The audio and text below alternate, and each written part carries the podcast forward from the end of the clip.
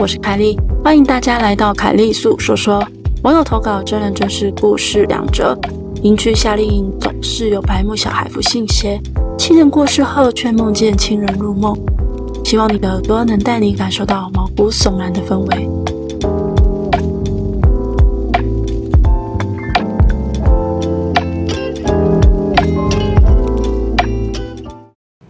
几年后，我的几位同事馒头、牛奶跟乐乐到同一个营区去带夏令营，因为夏令营相较之下比较轻松，大家也带着比较轻松的心情游玩整个园区。当时所有人都是住在园区的饭店里。晚饭后，牛奶的班级要夜游园区闯关，他感到十分的苦恼，因为他带的是一群国小生。然后活动进行时，小学生们要在无大人跟随的情况下分队各自闯关，于是牛奶带着担忧的心情进行了夜游闯关，直到最后全员无事回到饭店才松了口气。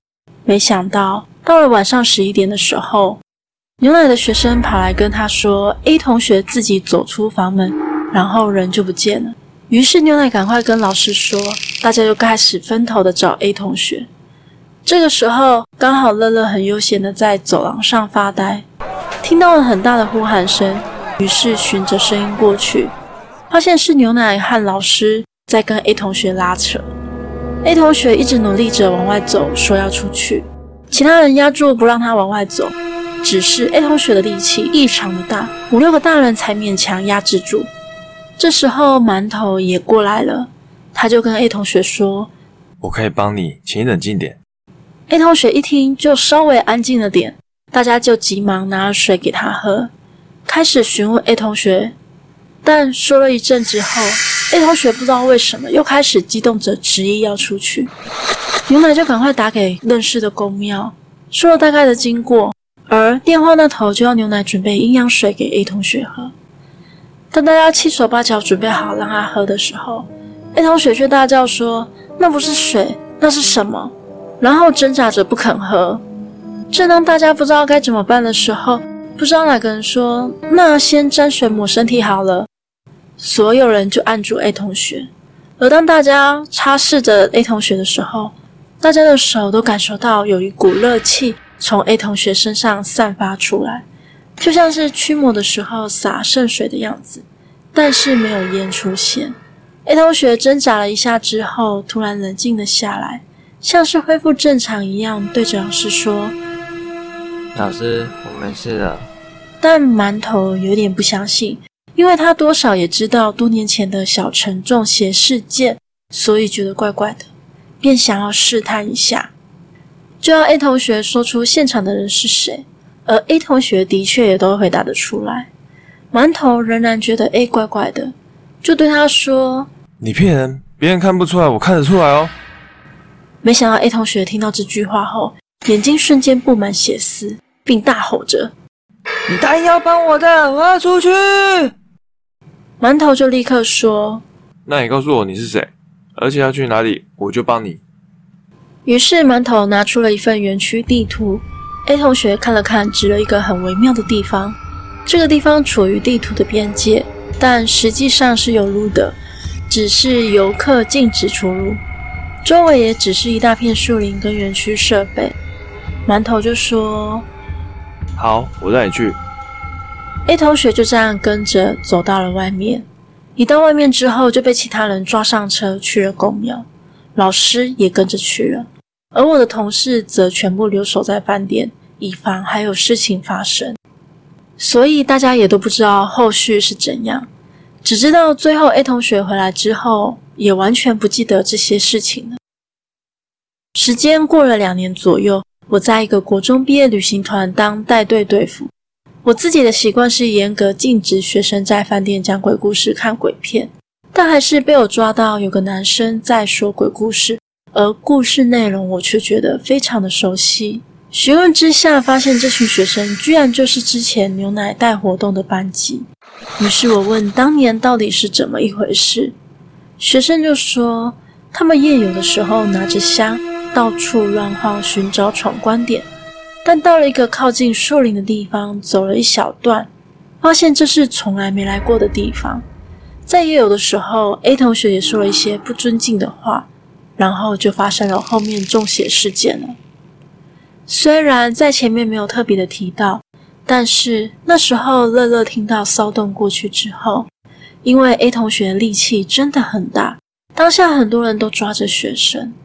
当 A 学生被抓上车后，他自己也松了口气，回房间，却发现自己的身上出现了不明的红印，而这些红印出现的地方都没有被人碰触到过。营区的故事就到此结束喽。下一则，亲人过世时遇到的诡异经历。我的奶奶跟外婆都已经过世了。说也奇怪，在两位长辈过世的时候，我都有碰到奇怪的事情。外婆过世时，已经是我出社会工作的时候了，约莫也有五年没见过她了吧。所以我也不太清楚外婆样貌上的变化。接到这个消息后，我就赶紧请假回家乡。火化那天没发生什么事情，一切都顺利的结束。但是到了晚上睡觉时，我却梦到了一栋没看过的房子。我走进去，看到左手边有楼梯，就走了上去。上去之后，我看到舅舅躺在躺椅上睡觉。往前走，我就看到一位老人家躺在床上。我直觉认为那是外婆，但因为也太多年没见了，我也就再仔细的观察一眼样子。隔天醒来后，就跟妈妈描述了一下梦里外婆的样子。妈妈惊讶地说：“你又没去医院看过，你怎么会知道啊？”我就说：“哦，我昨天在梦里看到的啊。希望外婆现在已经过得好好的，无病无痛。”说到这里，我也就想起大学时期奶奶过世的那时候。那时候我自己倒也没怎么伤心，因为人老了都会经历这个过程。而就在出殡后几天，我做了个梦，在梦中我就像在现实一样，人也躺在床上。在梦中的我一转头，就看到旁边躺着一个小婴儿对着我笑。我没有感到丝毫的害怕，只觉得笑得很可爱。突然，小孩的脸变成感到害怕、要哭的样子，我就转向正面，看向我前面的墙壁。没想到这个时候，从墙壁冲出一个很奇怪的东西，往我身上扑过来。瞬间，我身体被拱起，突然变成下腰的姿势，嘴巴张得很大。我就这样惊醒了。醒来后，发现自己居然就维持跟梦里一样的下腰姿势。过了五分钟左右，我才瘫软。然后发现身体可以动。在吃饭的时候，我跟家人讲了这件事情。爸爸说，有可能是我已经早夭的弟弟。听到这里，我妈就说，那时候过阿嬷的时候，阿嬷精神不济，常常搞不清楚时间。有一次还在半夜问我妈说，怎么会有小孩的声音？妈妈那时候以为是白天舅舅的女儿来家里，就跟她说，是谁啊？现在都回去了。